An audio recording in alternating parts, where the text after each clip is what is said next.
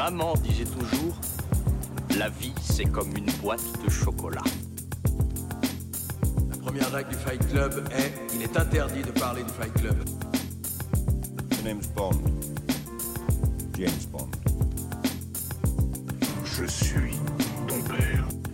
Bienvenue dans ce nouveau numéro de votre rendez-vous hebdomadaire consacré au cinéma. C'est tous les jeudis soirs, je m'appelle Emeric et je vous retrouve pour parler de l'actualité ciné avec 5 infos que j'ai soigneusement sélectionnées, puis je vous conseillerai à la fin de cette émission un film que vous pourrez regarder de chez vous, à défaut bien sûr d'avoir des salles de cinéma ouvertes. Alors sans plus attendre, passons tout de suite aux news. La première info est une info qui m'a assez interpellé ce week-end. Chloé Zhao, celle qui a réalisé Nomadland avec Frances McDormand qui va sortir dans quelques mois, est en passe de réaliser un film de science-fiction pour Universal Pictures qui sera une adaptation du mythe de Dracula dans un western futuriste. Comprenez bien, Dracula science-fiction western futuriste je sais pas ce que ça va donner, en tout cas j'ai très hâte. C'est The Hollywood Reporter qui nous euh, donne cette information. Donc euh, voilà, très très hâte de voir euh, ce que ce projet donnera.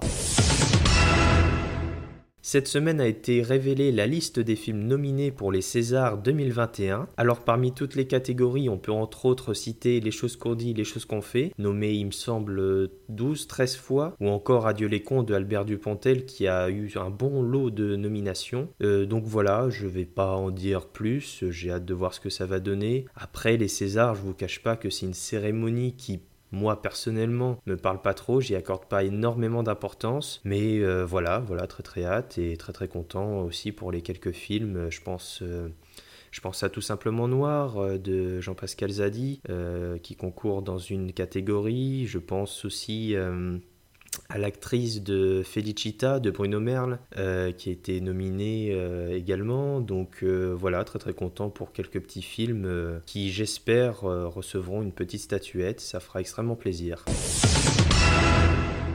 Et comme chaque semaine c'est l'heure de notre point Snyder Cut. Jingle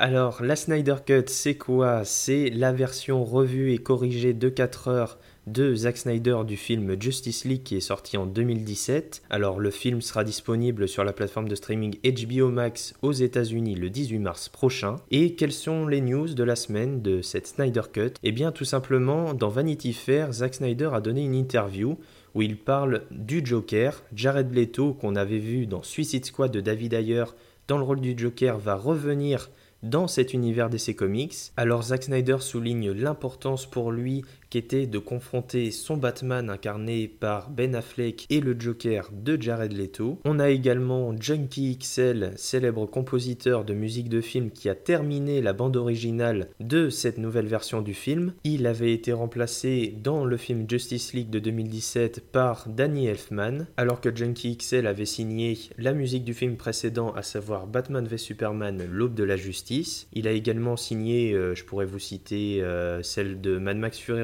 par exemple. Donc voilà, il a annoncé sur les réseaux sociaux que sa partition était terminée. Il s'en est d'ailleurs même félicité. Il avait l'air d'être très heureux via son compte Twitter. Donc euh, voilà, c'est tout ce qu'on pouvait dire sur la Snyder Cut cette semaine.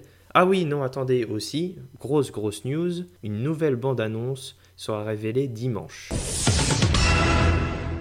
Une nouvelle actu qui nous est rapportée par Deadline, le groupe Disney qui a racheté il y a quelque temps 20th Century Fox a décidé de fermer le studio d'animation de la Fox, intitulé Blue Sky, et c'est donc un licenciement de 450 employés de ce studio d'animation qui est à l'origine de la saga L'âge de glace ou encore Rio ou plus récemment Les Incognitos. Alors bien sûr, triste nouvelle et en même temps quelque peu prévisible puisqu'avant la 20th Century Fox était un concurrent direct de Disney avec la filiale de Disney d'animation qui est bien sûr Disney Pixar. La Fox avait Blue Sky, les deux se tiraient un peu dans les pattes en termes de films d'animation et donc Disney fait le ménage après bien sûr avoir acheté la 20th Century Fox.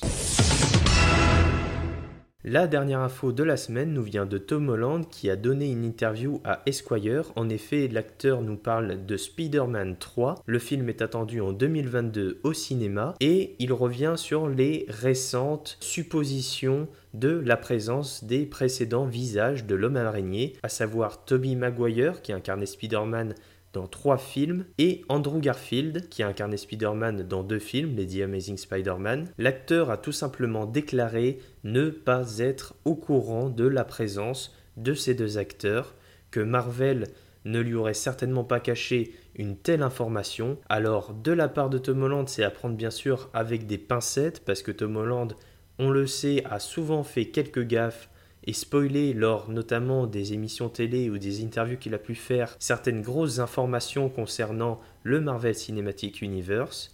Alors, est-ce que Tom Holland bluffe ou dit-il la vérité? Ne verra-t-on pas d'autres Spider-Man que lui dans ce Spider-Man 3 Réponse en 2022. Et c'est l'heure du film de la semaine, et cette fois-ci je vous parle d'un film américain réalisé par Alexis Alexander, c'est sorti en 2008 et ça s'appelle Punisher Warzone. The city is under some kind of terror threat. He said something big was to happen. Somebody has to punish the corrupt. Alors j'ai découvert le personnage du Punisher il y a une bonne dizaine d'années maintenant. J'adore ce personnage. Si vous ne savez pas qui est le Punisher, c'est un personnage Marvel, connu pour être un personnage Marvel très sombre, à l'opposé des Spider-Man, Captain America ou euh, enfin tous ces super-héros Marvel qui sont d'habitude très, on va dire, lumineux et colorés. Le personnage du Punisher et complètement à l'opposé de cela, le Punisher, c'est l'histoire de Frank Castle, un ex-militaire à la retraite qui veut passer du bon temps avec sa famille et qui va se retrouver mêlé à une sombre affaire entre plusieurs gangs rivaux. Cela va conduire à la mort de sa femme et ses enfants, une tragédie qui marquera à jamais la vie de Frank Castle. À partir de ce moment-là, il va décider d'utiliser toutes ses connaissances en matière d'armes, de tactique et d'élimination qu'il a appris lors de ses années dans les forces spéciales américaines pour traquer et tuer les gangs de New York. Frank Castle va ainsi devenir un justicier violent, capable de tout pour éliminer les mafieux et les criminels. Et comme il le dit, ça n'est pas une vengeance, c'est une punition. Alors Punisher Warzone, c'est ça, c'est Ray Stevenson qui incarne le personnage et qui va décider de traquer un ennemi incarné par Dominic West dans le personnage de Jigsaw. Mais dans sa traque acharnée, Frank va malencontreusement éliminer un policier infiltré il va donc essayer de se faire pardonner auprès de sa femme et de sa fille, qui vont être alors prises pour cible par Jigsaw et son gang. Le Punisher va alors devoir jouer les protecteurs, les anges gardiens, et en finir définitivement avec cette bande de malfrats. Alors pourquoi est-ce que j'aime Punisher Warzone? Eh bien tout simplement parce que c'est du jamais vu dans l'univers Marvel, même si le film est sorti avant le MCU que l'on connaît aujourd'hui.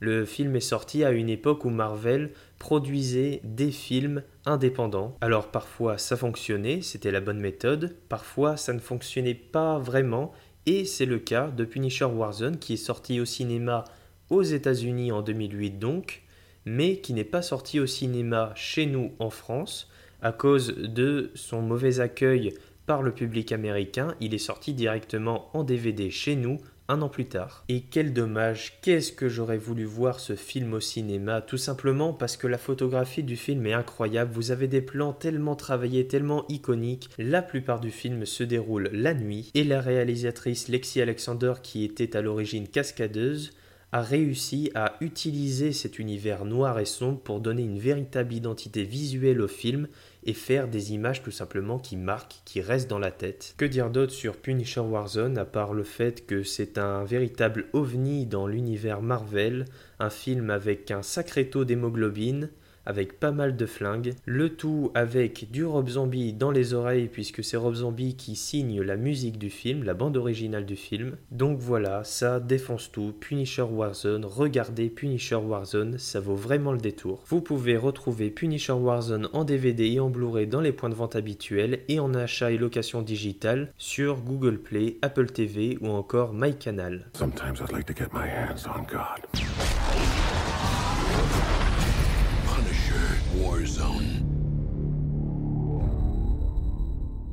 Et voilà, c'est déjà l'heure de se quitter. En attendant la réouverture des cinémas, regardez Punisher Warzone, regardez des films chez vous. Vous pouvez vous abonner pour avoir directement chaque émission dès leur sortie et également me suivre comme d'habitude sur Twitter et Instagram.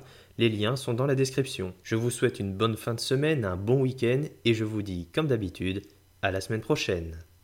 Ça dépasse tout ce que j'ai pu imaginer.